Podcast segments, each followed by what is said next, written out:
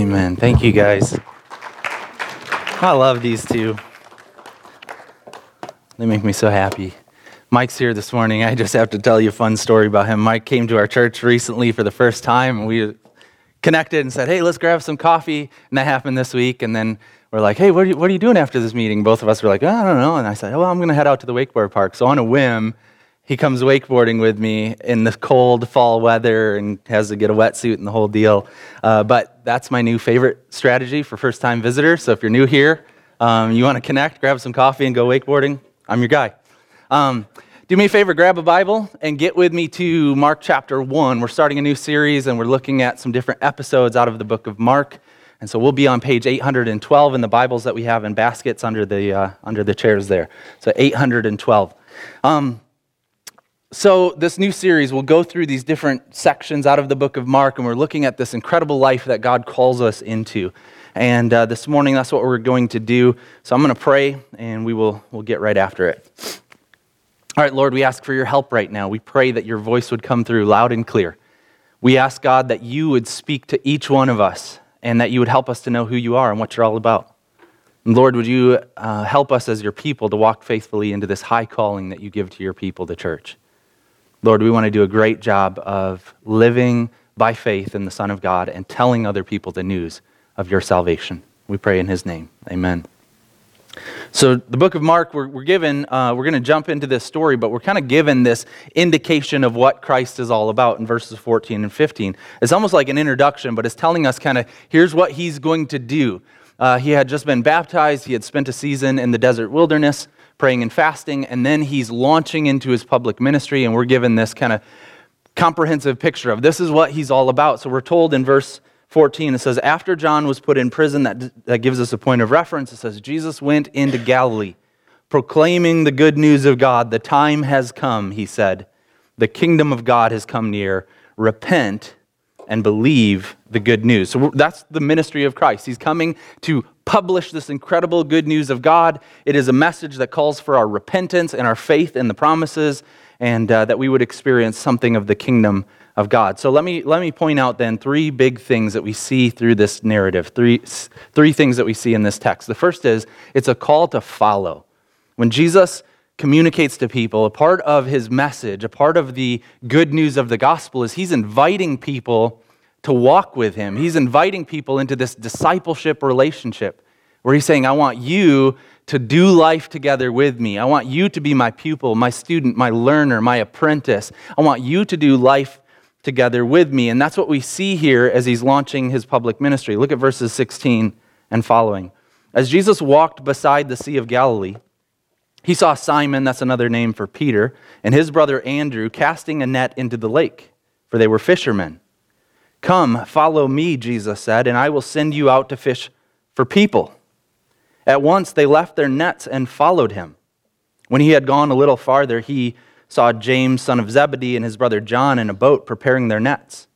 Without delay, he called them, and they left their father Zebedee in the boat with the hired men, and they followed him. So there's a few features here, but a part of what we're talking about, this life that we're, we're hoping that you will embrace, is this call to follow Christ. And the call to follow Christ involves being with him. Uh, that's, that's the essence of what it means to be a Christian. It's, a, it's to be with Christ, it's to have a relationship with the living Son of God. Um, and so anything short of that is really, in a sense, defective. So we could talk about Christ and we can talk about the church and we can talk about what God might want for us, but, but at the very essence of what it means to be a Christ follower is this living and vibrant relationship with Him. He's inviting us to be with Him, to walk with Him, to learn from Him, to do life together with Him by His Spirit. And so that's what we're after. I remember talking to my Alpha group uh, when we were doing Alpha recently, and, and, um, and I, I was expressing to them that sometimes I, when I think about Christ, sometimes he's kind of an abstract concept for me. And this is a temptation that I fall into as a pastor, that I have to, that I talk about him all the time. And I, and I want to make sure that I'm talking with him.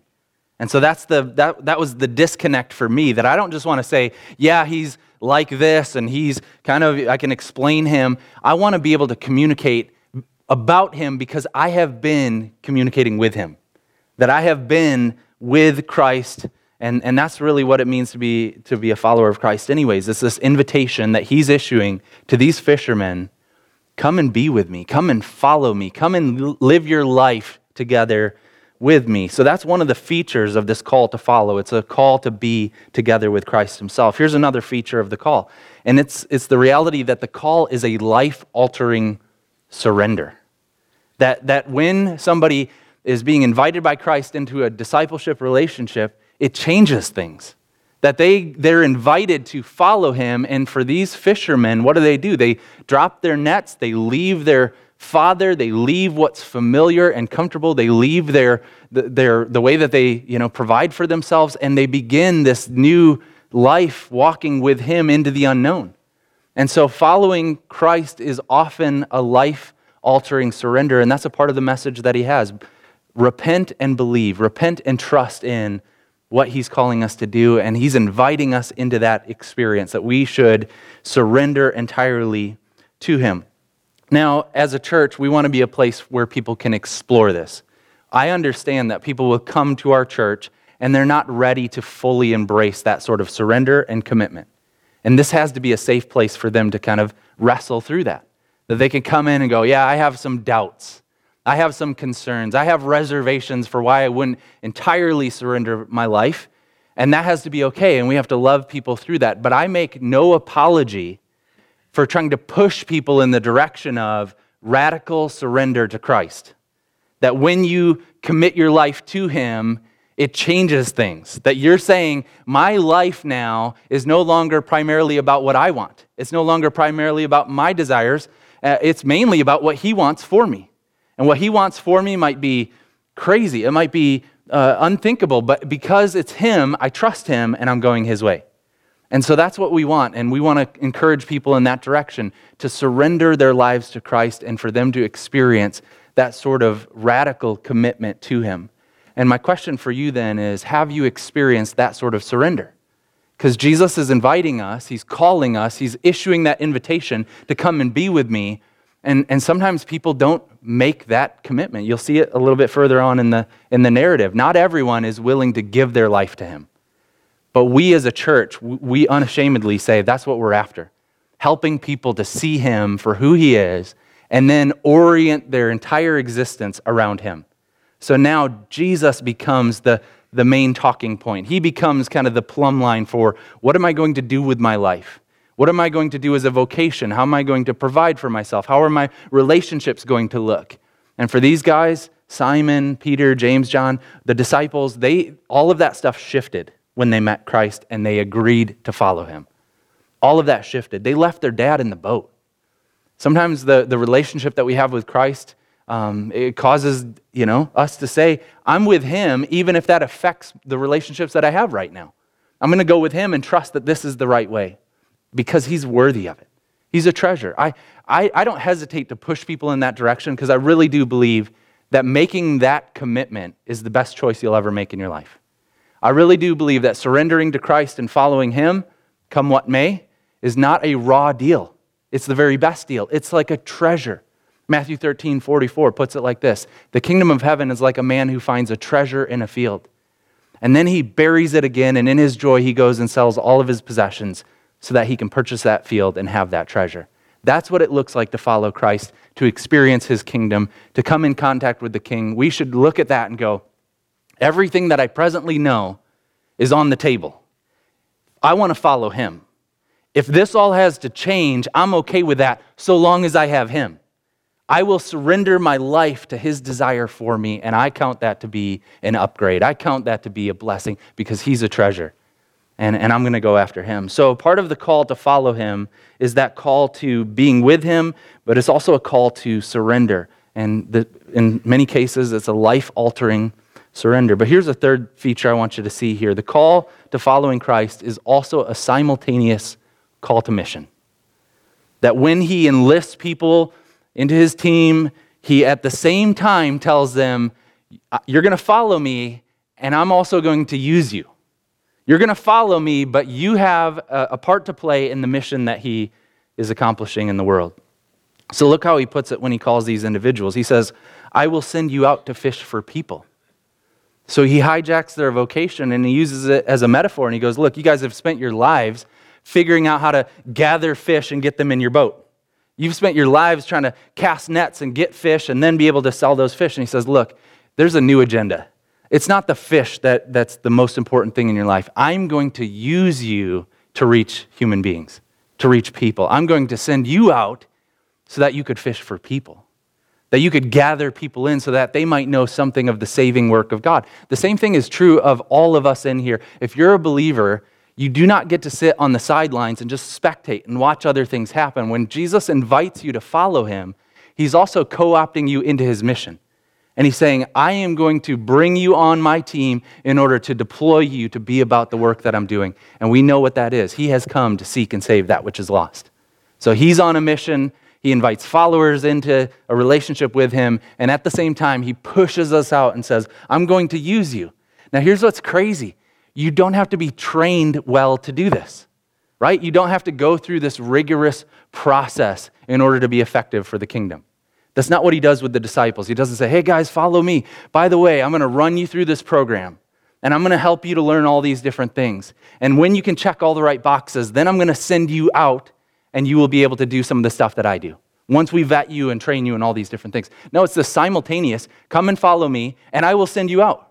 And a part of the learning process is while you're being sent out, you're going to learn what it means to know and trust in God Himself. Um, so that's good news for many of us that we don't need to be formally trained. In fact, uh, I don't, I can't remember exactly, but there was a study done that showed a correspondence between formal training and activity in evangelism. And there was this, you know, negative correspondence between the two. The more that people knew, according to theological training, the less likely they are to actually do evangelism. And that's, that's unsettling, right? Those of us that are in here, you don't need a Bible degree. You don't have to go to seminary. God can use you in his mission if you're willing. That's exactly what happened with these individuals. In fact, in, in the book of Acts, people took notes that Simon and Andrew and these guys, they were proclaiming the message of God's grace.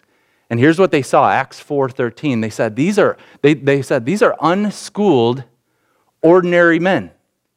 These are unschooled, ordinary men. They don't have the formal training, but they're bold in their proclamation of the gospel, even in the face of, of hardship and difficulty and, and threat of persecution. And this is what they took note of, verse 13. They took note that these men had been with Jesus. That's it. That's the requirement. That's the prerequisite for your effectiveness on mission. Are you willing to be with Him and then to begin to embody some of that reality that He's come to do, that He's on a mission to seek and save that which is lost? So when you're called into this discipleship relationship with Him, you should know that you're also being deployed at the same time. That He's saying, Come and follow me, and we're going to go to your workplace, and we're going to begin those discussions with those coworkers, and we're going to go to your family members, and I'm going to use you to, to help usher other people into the kingdom of God. That's a beautiful reality, and I hope that as you come to this campus, you feel that, that you feel that you are being um, encouraged because Christ Himself is sending you out to be about His mission. Okay, so one of the main features here then that we see is this is a call to following Christ. Here's the, the next thing I want you to see it's also a call to experience something of the kingdom of God. That when Jesus is inviting people into this relationship, they get to experience the power of the kingdom. Again, verse 15, he puts it like this The time has come, Jesus says, the kingdom of God has come near. He's saying, by his very presence, the kingdom of God is being ushered in. And so when he calls us, a part of the experience is we get to now witness something of what the kingdom is like. And his ministry is a preview of the things to come when the kingdom arrives in its fullness. So it's a call to the kingdom. Look at verses 21 and tw- through 28. He's talking about how the king has power over demons. So he's not just talking. He's not just saying, Look, I'm a powerful dude. You follow me. You're going to see some of this power. He's saying, Watch as this thing unfolds. Here is the reality of what the kingdom is like. Verse 21 They went to Capernaum, and when the Sabbath came, Jesus went into the, into the synagogue and began to teach. The people were amazed at his teaching because he taught them as one who had authority, not as the teachers of the law. Just then, a man in their synagogue who was possessed by an impure spirit cried, What do you want with us, Jesus of Nazareth? Have you come to destroy us? I know who you are, the Holy One of God. Be quiet, said Jesus sternly. Come out of him. The impure spirit shook the man violently and came out of him with a shriek. And the people were all so amazed that they asked each other, What is this? A new teaching and with authority? He even gives orders to impure spirits and they obey him.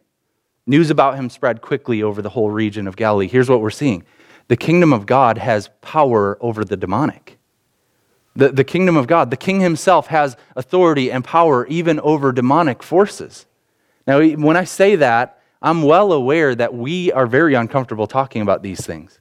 Even in churches, we don't talk about demonic stuff, but the Bible consistently presents this reality that there are fallen angels, that there are demons, and there are demonic forces at play in the world. Um, C.S. Lewis, he, he wrote pretty significantly about this, and he talked about the dangers. One danger with demons is to just give them way too much credit and to always be thinking about them and talking about them. But the other danger is to pretend that they don't exist. In fact, in, in a movie, The Usual Suspects, a character puts it this way The greatest trick the devil has ever played is convincing the world he doesn't exist. And most of us, even Christians who read our Bibles, we go through the world pretending as if there aren't any demons, if there aren't any demonic forces at play. Now, the truth is, there are. But the other truth is, the king has authority over them. And the kingdom arriving on the scene shows us those forces have to obey his voice. And they are at his beck and call, they are at his command, and he has authority over them. He can, with a word, say, You hush your mouth and get lost. And they listen. So we then, as agents of the kingdom, should expect that the power of the kingdom of God is still very much at, at play in this world. I'll, I'll, explain that in just a moment. But the, the coming of the kingdom helps us to know there is a, a very, very powerful one, Jesus Christ. And by his power, even the demons have to obey. The other thing that we see here is that the king has power over sickness. Look at verses 29 and following. As soon as they left the synagogue, they went with James and John to the home of Simon and Andrew. Simon's mother in law was in bed with a fever, and they immediately told Jesus about her. So he went to her took her hand and helped her up. The fever left her, and she began to wait on them. That evening, after sunset, the people brought to Jesus all the sick and demon possessed. The whole town gathered at the door, and Jesus healed many who had various diseases. He also drove out many demons, but he would not let the demons speak because they knew who he was. Here's what's going on. Again, the power of the kingdom is on display. And, and he has authority over the demonic, he also has authority over sickness. So he's able to look at a woman who has a fever and he's able to buy, grab her by the hand and help her up, and the, fe- the fever leaves her. He's able, as people are bringing now the, the diseased and the sick and the lame to him, he's able to heal them. The, the king has power over these different things. The, the authority of the king himself is, is showing up on the scene. And so now we're beginning to get this preview of what he is coming to do. That he is going to do away with the demonic, and he's going to do away with evil, and he's going to do away with sin and sickness and pain. And that's a beautiful reality. So, the coming of the king, the announcement of his arrival, and the power that's on display through him is very, very good news. Because we live in a broken world. Like, I don't need any persuading of myself to know this is very, very broken. In the last couple of weeks, I mean, I've just experienced firsthand the pain and the brokenness. But I know the end of the story that in the book of Revelation, if you've ever read it, the last few chapters, they're beautiful because they paint this picture of what happens when the king returns. And it talks about how there will be no more sickness, there will be no more pain. He'll wipe away tears from every eye. There's no more hurt or pain or sadness or sickness, for the old order of things is going away. And Jesus says, I've come to make things new. I'm making all things new. And so we, we know what the king is up to, and now we see it in real time. As he shows up by his power, by his authority, demons have to flee, sickness is done away with, and it's a beautiful thing. But in the last two weeks, the brokenness in this world, very real to me. As my uncle passed away from cancer, and visiting him and seeing the, the effects that that had had on his body in those final days, it's, it's unsettling. And then Ash and I, we went to a, a service, a memorial service for an infant and we've got friends that are stuck in a hospital in Madison and, and members of our campus who are dealing with financial concerns right now and they're having a hard time finding work. and marital concerns, and then health concerns that are affecting their marriages, and all these different things, all within this group here and the group that's going to show up a little bit later on at 10:30. There is pain and brokenness in this world. But here's the incredible news, the good news of the gospel. The king is doing away with that stuff. That sickness and that pain and that hurt and that devastation, their days are numbered. And the king, by his power and his authority, gives us a preview that wherever he shows up, those things flee because his health and his wholeness and his joy and his completeness and his restoration are at work in this world. So when he invites us into this incredible life to follow me, he's showing us now here's what it's going to look like. It's going to look like the kingdom is breaking in. So as his people, we're now kingdom agents. We're representatives of the age to come. We show up on the scene, and no matter how broken or how painful things are, we are carriers of the promise and we are sent in his name with his authority, and we get to then be the expression of the age to come for the people in our lives. So, no matter how bleak it might look, when you show up, you're a carrier of hope. And you should be praying for God's wonder working power to be on display in people's lives, for his healing, for his restoration, for his liberation from oppressive forces. You should be praying and trusting that in the name of Jesus, he can and does accomplish these things through you. We should be a city within a city. That when people come in here, when they experience something of our church gathered together, they should know this is what the kingdom of God feels like. This is a preview, and there's still some wrinkles we're working out, but this is a preview of the age to come. And so they should come in here and experience something of the joy of God and the power of God at work. But man, this is it's an amazing calling that we have to be his people and to be his kingdom agents, he's not left without a testimony, right? Jesus ascended back into heaven and, and he didn't say, So you guys just wait. Wait till I get back. It's going to be amazing. No, he left his bride here, his people, his body, his representatives, and we get to be these agents of hope in the world. So when you're called to follow Christ, you're also called to display something of the kingdom of God to this broken world. And it's a preview of the age to come, and it should help people understand man, there is a really, really great thing coming. Jesus is going to make all things right again. And we can say it in this way this is the language of the apostle. No matter how bad it is right now, we're able to say, I don't consider that our present, present sufferings are worth comparing with the glory that will be revealed in us. What he does at the end will eclipse all of the pain that we've gone through, and it'll be better. And we have that message and can share that with people. So, we're called to follow Christ, we're called to be agents of his kingdom, and we're called to proclaim. Follow with me, starting in verse 35. Very early in the morning, while it was still dark, Jesus got up, left the house, and went off to a solitary place where he prayed. By the way, very important stuff here. If Jesus had to retreat and spend time alone in prayer to connect with his Father, to make sure he was following the marching orders for the day, we need to do that so much more. If Jesus was a man of prayer, we should be people of prayer. Uh, and I would put it this way when you're on mission, you need prayer. If you get after the mission of God, it's not going to be very hard for you to find time to pray because you're going to be pushed out into things you're uncomfortable and you're just going to be looking to God for help. But if you just do your life and cruise through it very comfortably, you can get away with not praying. But Jesus was a person of prayer. He was on mission. He went to solitary places and he met with his father there in prayer. Look what happens next, verses 36 and 37. Simon and his companions went to look for him. When they found him, they exclaimed, Everyone's looking for you. So they wake up in the morning and they have their fish breakfast and they look outside and there's a huge group of people there.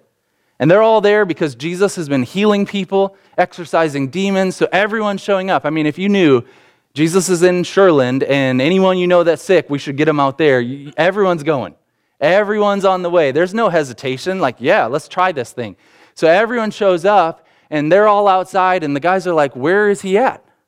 They go and they find him, and they say, hey, God, hey, everyone's looking for you. This is a big deal. This is exciting. Can you believe it? Your ministry is going to go crazy. You could write a book, you could do a, a circuit, a tour, you could, you could do all these different things. There's all kinds of people here for you. This is exciting. And what does he say? Let's leave. He says, Let's get out of here. Uh, look with me at verse 38. He says, Let's go somewhere else. To the nearby villages so I can preach there also. That's why I've come. Wait a minute, dude. This is your golden moment. This is like popularity on steroids. They're all here for you, but he has a category that recognizes not everyone who benefits from his blessing is willing to surrender in obedience and faith. Not everyone who likes the idea of Jesus is willing to surrender to him. And so he's mainly concerned with publishing the news of salvation and the healing and the miraculous and the demon exorcisms and all of that. He says, Look, that's all secondary. That shows up in the wake of saving faith and in my power. But the main thing that I've come to do is to tell people the news of salvation. Because I don't just want people to get well for a season. You know, you go to Walgreens and they say, hey, be well. And you're like, that's exactly why I'm here, because I have to get drugs to be well. Jesus, he shows up and he goes, be well, and people are much better. But he didn't just come to say, be well, and have people experience health and wholeness again. He came to give them the ultimate healing. He came to bring about salvation. And so his priority then is to let people know the news. So he says, I'm happy to leave here and go somewhere else because these people are here for my benefits. And they're not here to surrender and trust me. So let's keep marching on and let's go find some people who I, I will invite to follow me and they will surrender by faith and trust in me and walk beside me. So his, his ministry is that of proclaiming the gospel.